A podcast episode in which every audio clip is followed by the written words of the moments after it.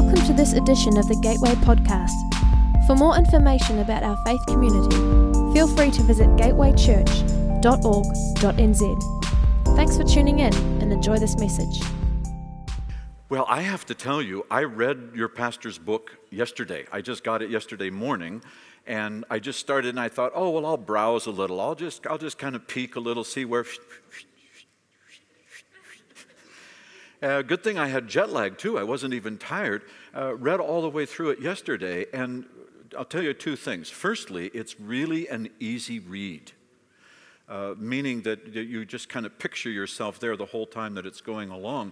And all of these great Bible principles that get inserted, they get inserted almost without you thinking. You're just reading along, cool story, and then you realize, oh, wow, I just learned a whole lot right here. So that was my first thought about it. My second thought, and I told my wife this, and I told your pastor, and I told Karen this as well. I said, I have some bad news for you you and I think a lot alike.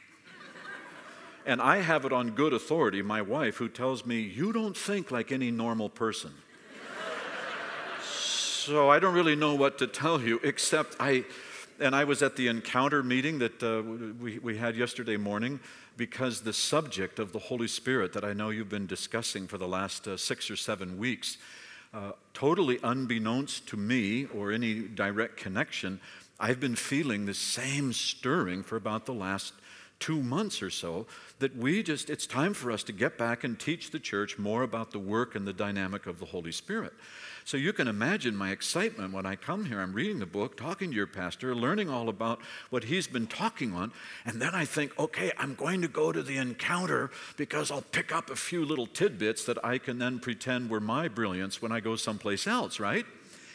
And I thought, yeah, yeah, yeah, yeah.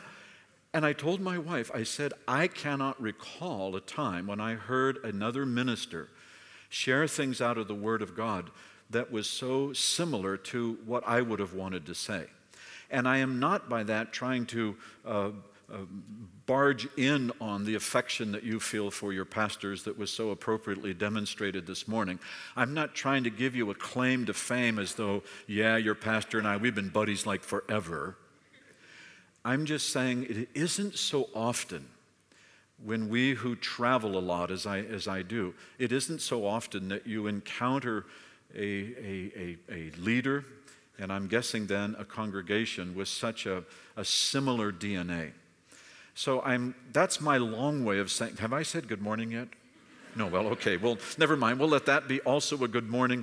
And if I overlap what your pastor has been teaching you, if it feels to you just like a review, would you please just look as interested as possible while I'm, while I'm, I'm sharing?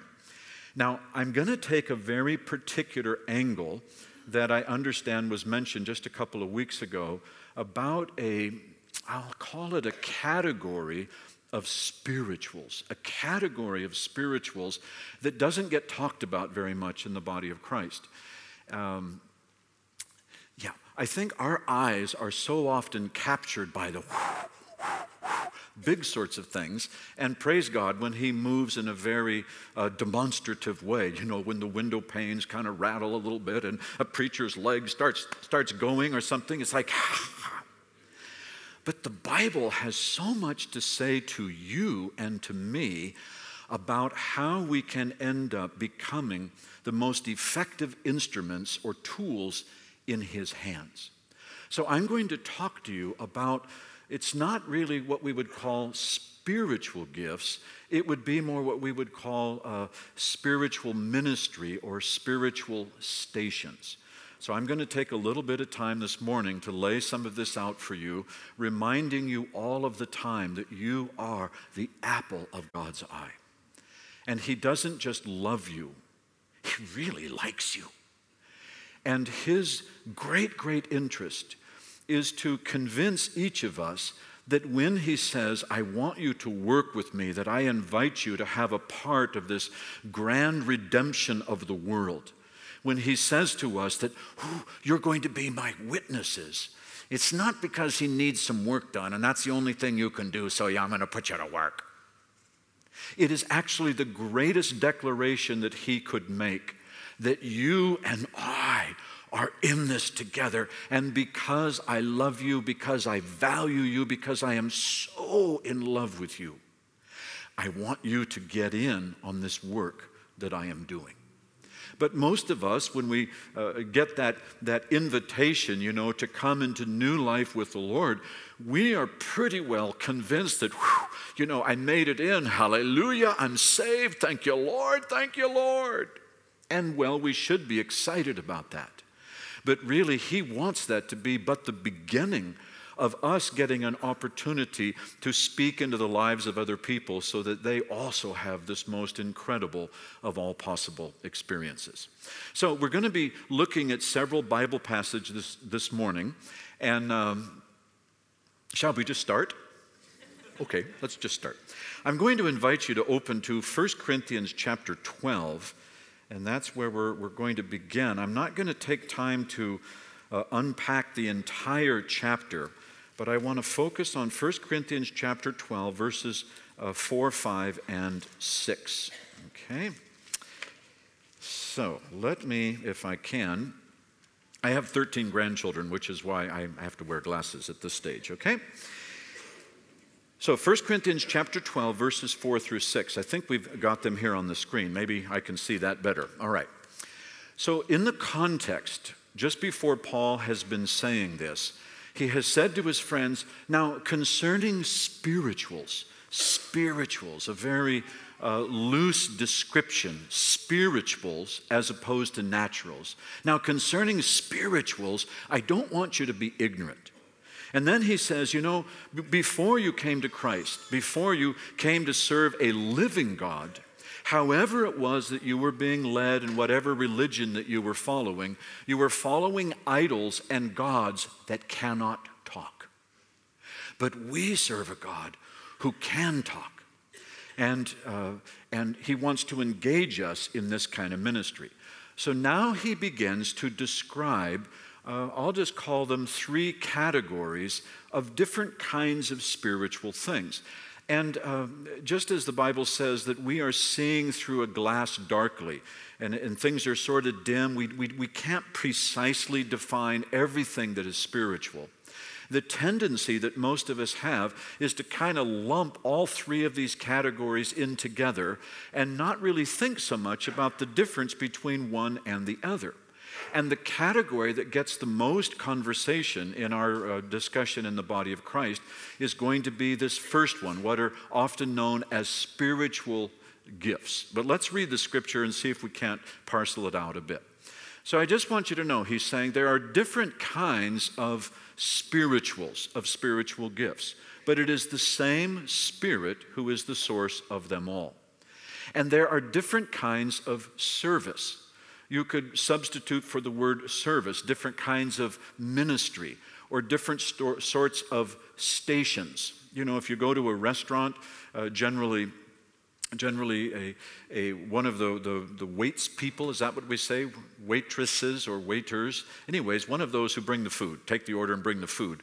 They are assigned to five or six tables, seven or eight tables. That is known as their station. And they serve all the people who come to that station.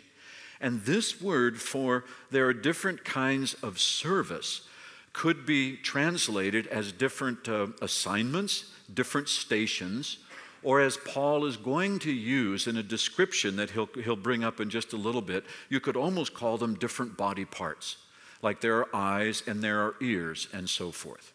So, the first category, there are different uh, kinds of spiritual gifts. Uh, there are nine that are going to be listed in just a minute in, the, in this passage.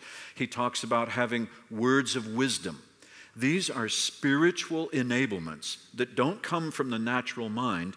That, that if you have a word of wisdom for someone, you, you have an understanding of what God is up to in their life. If you were to get a word of knowledge, then you uh, know a fact about them. Like you see this often when evangelists or in a healing ministry, and they will say, There's someone here with a pain in their left shoulder. And, uh, and then someone said, Well, that, that, that's me. How did the speaker know that? Not just because you figure in a room like this, there's got to be somebody's shoulder who's not messed up and if, or is messed up, and if I just guess left, it'll probably be 50 50 chance. No, it's not a natural reasoning. He receives a sort of a revelation and he understands something. Maybe the best known of these spiritual gifts is called prophecy, where you, by the, the, the Spirit of God, uh, you, you suddenly have an understanding of what God is up to in somebody's life. In fact, it says that when we prophesy and there is a person in the room that doesn't really yet have an understanding of the things of God, so many particular details about their life come to the surface that the person listening to this prophecy says, How, how I mean, something like that. How did you know? And because something of their heart is revealed, they fall on their knees and say, You people are people who hear from God. Prophecy is a spiritual gift. And in the second category, there are different kinds of service. Maybe the best way to describe that to you is to use the term prophet. A prophet is not the same as prophecy, they sound very similar. But you get the idea that somebody is, who is a prophet, that's a role or a place that they have in the body. And chances are, probably, they're going to be used in prophecy more than most people. But the scriptures also tell us you can all prophesy, but not everybody is a prophet. So, spiritual gifts are, are enablements, they're empowerments that you get. I, I think of them as tools to use in the ministry that I have. And your ministry, whether you're a prophet, the Bible talks about mercy showers, he talks about givers, about exhorters, teachers, pastors, etc. Whatever your fundamental makeup as your ministry, it can be added to by these spiritual gifts. And so I'm going to be trying to talk about, took me forever to say this is what I'm talking about. You might be thinking, well, would you actually begin talking about it? Well, I just want you to see the target where we're going, all right? There are different kinds of service, but we serve the same Lord. And then this last sentence God works in different ways. A more literal translation would be to announce now this third category there are different kinds of operations different kinds of effects, different ways in which these spirituals sort of read out or play out. Let me give you a couple of for instances of this. Uh, you know, when we think of prophecy, somebody giving a prophecy, we most often imagine a person standing up and they maybe slip into King James English if they have a penchant that way, but they don't have to. And they say, This is the word of the Lord, and they make the pronouncement, something about the future or some, something about somebody's life. But the, everybody knows they're now prophesying. That's one way that the gift, the spiritual gift of prophecy, can work. But maybe you've had this experience. You're just laying your hands on somebody and you're praying nice, good prayers, you know, God, do something wonderful, bless them, etc. And then you, you feel as though you just stepped on a people mover. You just get that little vroom, and mm, and you're almost trying to play catch up to this revelation or this word that you now got and you can tell the difference between a prayer that you're coming up with in your own mind and suddenly there is a prayer that's like a kite that is moving a little bit and you does that make sense? Okay. Same gift two operations two different ways that they happen. Let's take prophet for instance uh, prophet, as you well imagine, oftentimes gets uh, words about the future or gets an understanding of what's happening in the broader uh, arena. But did you also know that prophets have to many times sort of live out their prophetic word? If you read in the Old Testament, by the way, if you thought, oh man, I'd love to be a prophet, oh, please God, give me a you, you should read some of the things that those dear people have to do? Lay on their side for hundreds of days, you know, eating food that's barbecued over cow dung. Oh, sign me up, right? well, if you have this ministry or this station of a prophet, you will oftentimes be living out a message that God wants to share with other people. Does that make any sense at all? I'm so glad I'm in New Zealand. I know you don't respond very much to speakers, so when I say, Does that make sense? and you hold still, I'm going to take that as a yes. That's a hearty. Eh, you know, at least you're not Bulgarian. In Bulgaria, this is yes. This is no. And I, I you know, I'm, I'm, I'm it's really hard to talk to people about the Word of God when everybody's looking at their Bible going like this. Just really. Okay. My, my point is that if you have in your mind this one little way, that's prophecy. That's a word of wisdom. No, it's not. If you're very like this, I don't know what the Hebrew word is, but if you're like that, you're really going to struggle because this stuff is a little more fluid. It's spirituals. And the point is that it's not natural. I don't mean it's weird. And some people in the body of Christ confuse spiritual with spiritual. You know what I'm saying? It's like, ooh, it's like, don't float on me, okay? Don't float on me. No, it's not, it's not spooky, it's not strange. That's the most bizarre thing I've ever seen. It must be God. That, that's really not how he wants to be known. But it's the kind of stuff that Paul says earlier in this letter thing that the natural eye hasn't seen, the stuff that the, the natural ear hasn't heard, the kinds of things that don't enter into the heart of most people, the stuff that you're tempted to look at and it just seems to you like, wow, what's the big deal? That you want to dismiss because it's so small, it's so inconsequential in comparison with what the world would offer. Spirituals as opposed to naturals. Okay, so that's where we are. Three categories. And now I'm finally going to start talking about the second of them your ministry or your station. Okay, so to do this, whenever you talk about the Bible, you're supposed to use the Bible to talk about the Bible. Fair enough? So we're going to go all the way back to Psalm 139. Psalm 139. And we'll be looking at verses 14 and 15. Psalm 139, verses 14 and 15. Uh, by the way, if you're ever feeling lost, this is a really great psalm to read because it essentially says even if you don't know where you are, God does. And you're only lost if the people looking for you don't know where you are. Fair enough? Okay. So he says, This is the psalmist now.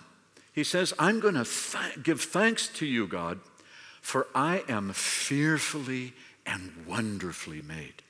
Best translation of that is even if you have an identical twin, there ain't nobody like you. I am unique. Uh, I'm fearfully, I'm wonderfully made. I'm like a fireworks, uh, you know, and you know how everybody, ooh, ah, ooh. No matter where you are in the world, everybody speaks the same to fireworks. Ooh, ah. That's what you are in the eyes of God. You are a unique, well, this analogy is breaking down. I don't want to say you're like a, you're an explosion in the eye of God. No, well, you get the idea. You are different and there's nobody like you in the world. And then he goes on to say something that many of us can't say. It's part of why I feel prompted to want to talk to you a bit about your spiritual makeup, the constitution of your being. Because when we look in the mirror, and if we only look with natural eyes, we quickly size ourselves up and we can say, I'm not tall enough, I'm not this enough, I'm not that enough. And if we use natural criteria to evaluate what is really true of us, we're going to end up comparing ourselves with other people's natural stuff. And you know what I'm saying in the world of rugby? I mean, you, you have animals down here. They're, they're like, like monstrosities. Of, a guy like me is like, there's just not a dream in the world. But when you know, as it's going to go on to say, that you were fashioned uniquely by God, and when you realize that there is nobody just like you, then you can say, your soul can say, I know, I know that I am different, and I know that God loves me. Now, the next verse is going to sound a little bit strange. So I'm, I'm going to read it because it's Bible and we always start with Bible, but then give me a couple minutes to maybe explain it. And if you think this verse is bizarre, I didn't even include the next one on the overhead. It's, it's even a little more interesting. So he says, uh, My frame, my, my constitution, my physical, mm-hmm, wasn't hidden from you when I was made insecure. Insecure? No, don't put those two words together. I don't know what translation this is, but make sure you keep those two words. God doesn't make you insecure. Um, my translation, do you mind if I just borrow mine? That's, uh, that's true.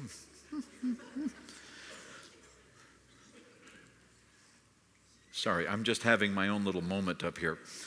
Uh, my frame my, was not hidden from you when I was made in secret made in a covered place, made in a place that natural eyes can't see. He's just saying, God, you were aware of what's going on even without ultrasound. Okay? Hmm. And when I was curiously or uniquely wrought in the lowest parts of the earth. Now, if you just kind of read that on the surface, it sounds like we all. Um, passed through some cavern where there were a bunch of dwarves and hammers and anvils. And, you know, we kind of came through in the lower parts of the earth and we were ding, ding, dinged on and then slapped back into mama's womb. And then we sort of, it's really not what he's saying. They're, they're, I know you're near Hobbiton, but, but that's, that's really not, uh, okay, what's going on. What he's trying to describe uh, Jesus will use language something like this later on when he says, You must be born again. And the literal translation is, you must be born from another dimension or at another dimension. So, curiously, the Bible uses two metaphors to explain the difference between natural, stuff that you can see, stuff of this planet on the earth, natural, and things that are spiritual. They are things that are either above at another dimension, in other words, invisible beyond the limits of this planet, or beneath, i.e., under the surface. And so, what he's saying is that when I was made, it wasn't just my physical constitution that was determined. It wasn't just natural things that were woven into my soul, but God was also working spiritual qualities and entities in my very being. So we know from Scripture, right, that we're three part beings. We are body, that's all flesh. Ain't gonna be anything but flesh, and no matter how much you work it, it's still flesh. I am also soul, which is a combination of spiritual and natural. It's things like my mind, my will, my emotions. Those are very natural. They're determined, you know, by your genes and so forth.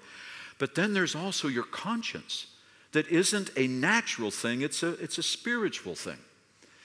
And among the spiritual things that get placed inside of you is this thing that we call your service, or your ministry.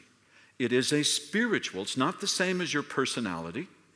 Uh, yeah, I don't know how else to say it. It's a spiritual component that exists in every single person when they were made. Now, I'm going to give you one example of this. You don't have to turn there in your Bible, but it's Jeremiah chapter 1, verse 5. If you want to turn, you certainly can. It's a short little verse. And it, it basically says this God is speaking to this young man, Jeremiah.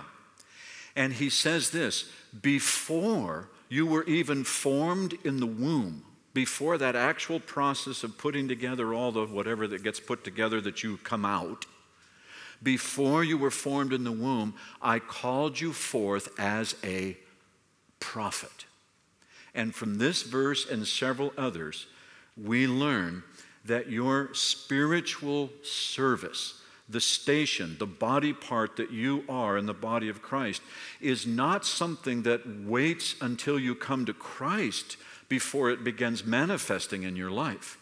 Spiritual gifts, that first category, only function in someone's life after they have received uh, Christ as their Savior and the Spirit dwells inside of them. And when they then get baptized in the Holy Spirit, those things become a little bit more active in their life. But even people who never come to Jesus have still been made with the spiritual component inside of them in exactly the same way that every person on the earth has, as a third part of themselves, they have a spirit.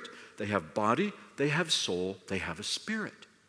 But until they come to Christ, this spirit is dead. It's inactive. It doesn't have any life inside of it. So, does that make sense? Your spirit you are given when you are, are made, and whether it ever comes alive depends on you coming to Christ. Your spiritual ministry is also given to you whether or not you ever come to Christ. Um, maybe I could give you a, a, a for instance. There is a ministry called an exhorter, an exhorter. And I don't know the connotation of that word uh, here in New Zealand. In, in California, and it, if, if you get exhorted, it's not usually a good thing. It's like, you just got exhorted. But that's not how the Bible describes it. An exhorter is somebody who basically lets you know it's going to be okay. And usually they do so by telling you, I remember when I was in that situation. Oh, I thought I would never survive. And they tell their story but because they already lived through something that you're now living through, you're like, okay, I can do it, I can do it. An exhorter is sort of a pep talker, a, a coach that says, that's right, one more, one more, you can do it. And because they say you can do it, you decide not to believe yourself that's telling you loser, and you decide to believe them, okay, okay, okay. And they really are very inspirational and often will have their before stories and their after stories. So let's say an exhorter never got saved. What do they do for a living? They make info commercials. And there's just something about them when they tell you that, you know, sucking on five carrots a, month will, will, you know, restore your hair or something like that. Forget logic, but you just, okay, i am going to do it. See? That's just how they were made. And your ministry assignment, your spiritual makeup, it, it, it has a built in effect on people. Hmm. So if you are a teacher, let's say that's your gift mix, your, your, your assignment, not your vocation necessarily, but if you have that spiritual ministry inside of you, people intuitively want to start learning a little bit from you. It's not a big deal, it's not, it's not so pronounced, but when you function according to your design, it not only is hugely, hugely satisfying to you, but it also becomes powerfully helpful and instructive to other people. And I'm going to take you to that dynamic in just a, a few minutes. But I want to finish with this, uh, this notion that you were designed by God in the womb, both naturally and spiritually. Now, when you get born as a physical person, not when, I mean, you already are, obviously, and if you're not yet, I don't even want to talk to you. Okay. When you get born, I mean, it's not like you come out ready to run a marathon. You know, you don't even move. You're kind of just worthless. Not worthless, cute. Cute. That was the word I meant. Cute. Yeah, cute. You're just cute. Okay. I got to retrain my language because I'm going home to uh, Mimi. That's what the kids call my wife. Okay. Anyway, you grow and learn to walk over a period of time. Jesus grew in wisdom and stature before God and man. Jesus himself, though he was the Son of God, in both the physical, natural aspects of his being, because he was the Son of Man, and also in the spiritual aspects of his being as Son of Christ, or as Son of God, he grew and developed. So, what I'm talking about is maybe another way of describing what it means to become a mature believer. And unfortunately, the church that gets so, um, what's the word, imbalanced by legalism and religion it has chopped down the sense of what it could really mean to be more mature in Christ. It's chopped it down to just don't chew tobacco and don't slash tires as you walk by them. Just sort and by the way, if you do chew tobacco, I recommend that you stop and leave the tires alone. It's it's you know, morality is a great thing. It's designed by God to do you do us good. But I promise you this, a great and mighty God doesn't redeem all of us so that we can just be good. And so my Christian life is boring. This is why a lot of people don't like going to church. Why a lot of people don't really, oh, yeah, I've been there, done that. yeah, I'm going to heaven. So what? because they don't understand that this great and glorious God has designs on your life. And He wants you and me to be everything that He intended for us to be. We get to learn how to function better and better in the gift mix and the assignment that we, we have. Okay, let me, if I can, take you back to 1 Corinthians chapter 12. 1 Corinthians chapter 12.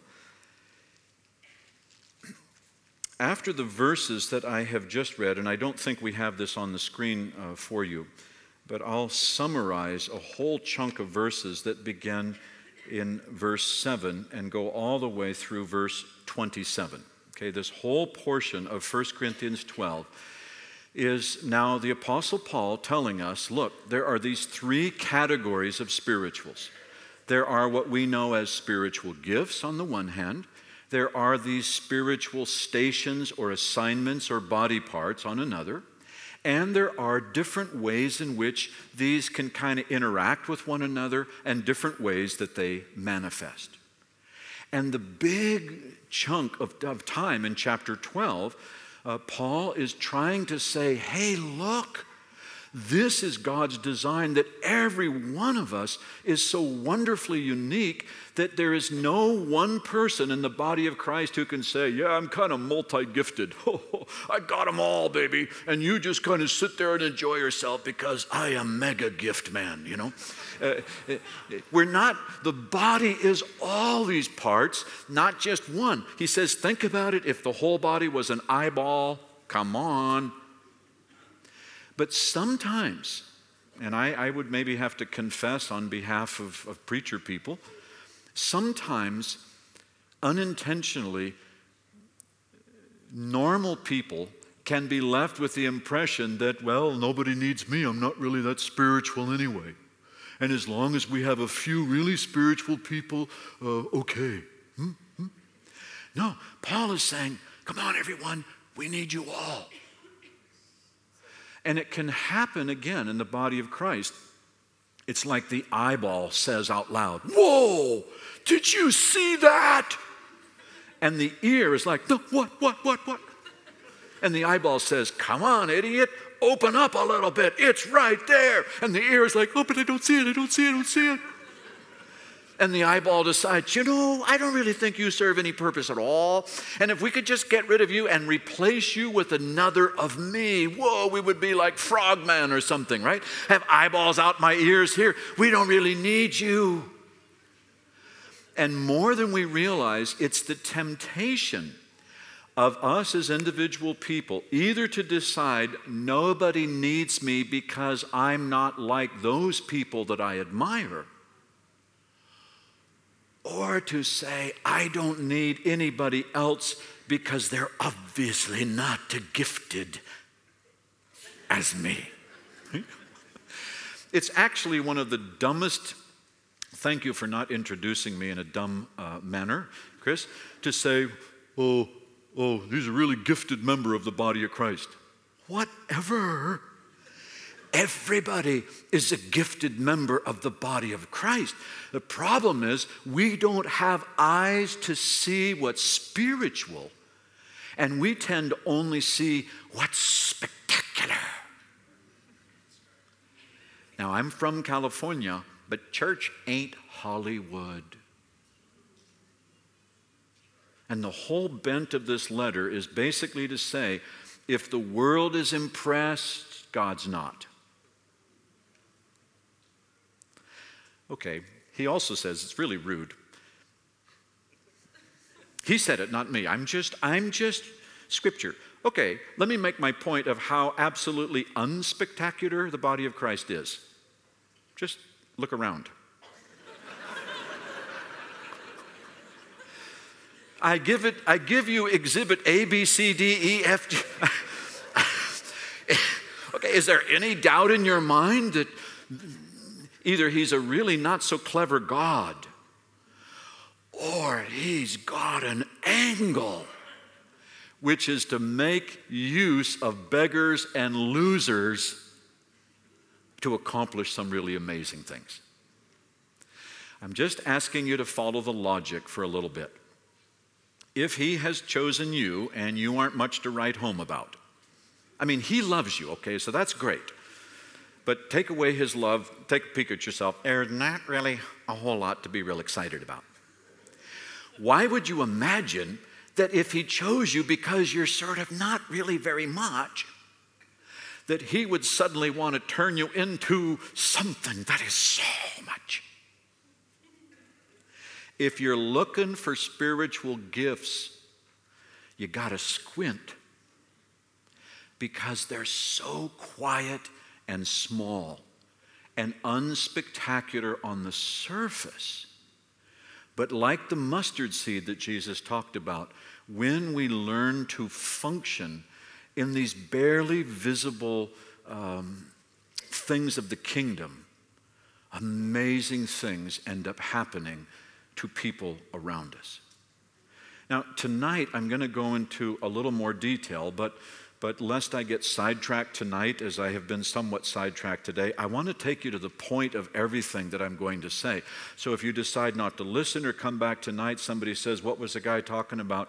I'm going to give you the verse that I'm talking about. So let's jump ahead to Ephesians chapter 4.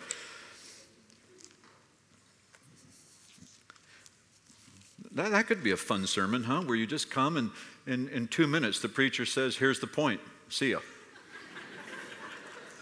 I don't think I'm capable of preaching such a, such a thing. So we're going to go to Ephesians chapter 4. And uh, we're going to just kind of yank verse 16 out of the context. He's talking about making sure that you don't get misled by all these fancy, tricky doctrines that are out there. Just stick with Christ, stick with Jesus, stick with Jesus. And then it picks up the sentence from whom, Christ, the, all the body fitly framed and knit together through that which every joint supplies. Okay, that's, well, I'll read the whole sentence. According to the proper measure of each several part, make the increase of the body unto the building up of itself in love. Whew, man. The Apostle Paul writes some seriously long, confusing sentences. May I simply translate this for you? Every member of this congregation has been uniquely designed and positioned and according to 1 Corinthians chapter 12 has been placed in the body according to the will and the plan of God. So good for you that you thought, oh, yeah, that's the church I want to go to. Good for you that you thought that. But God is the one who places in the body just as He wills. And within this community, this, this, this body of believers, or whatever body of believers you're a part of, you have a very unique configuration. And the way that the whole body can build itself up and really become a quote strong church is not how much money people give. A really strong church is determined by the willingness of every member of that body to be who God designed them to be. Because there is a way that you work, and you work differently than other people work. But chances are you don't think very much about how you work. And if you're somebody who has a gifting of like a, I mean, just a total server, it's one of these assignments, you're a total server and people say, Thank you so much. Oh, I can't believe what you've done. Thank you, thank you. You hear that and you're like, what's the big deal?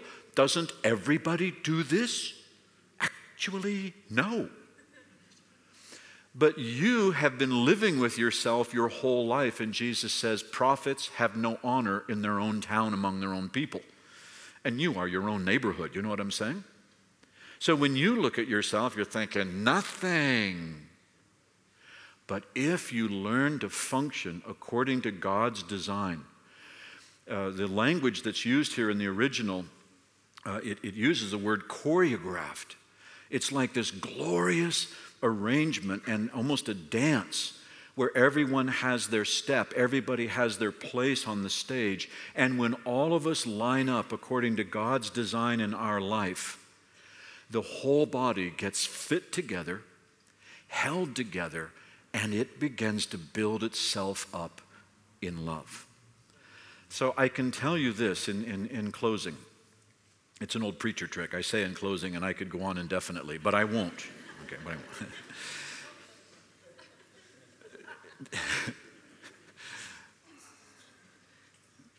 it's just really hard to communicate to people how desperately God loves them.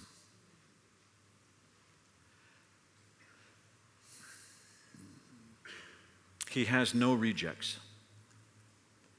He has no also rans. He has no one that he only allows in because they're hanging on to someone's coattails. He adores you.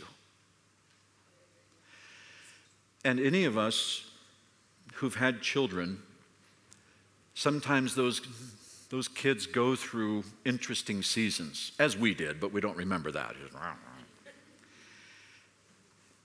And maybe the best way to describe the assignment of a parent over the long haul is never to lose sight of who their daughter really is. And sometimes children, as they get older, kind of forget themselves. They lose themselves. And it is the greatest privilege that we have as a parent. I will not forget who you are. And no matter what impostor ever shows up, no matter what wayward impulses and personality ever tries to masquerade with your life, I know you. And I love you, not this bogus imitator. I mean, I'll be nice to it, but I don't love it. Hmm. That's how God feels. He knows you, and He loves you. And everything that I'm talking about is just to help you get a sense of how wondrously and how fearfully you have been made, so that you could be the apple of his eye, the one that he made. Thanks for listening. We hope it was an encouragement to you. Again, check out gatewaychurch.org.nz to find out what's going on within our church.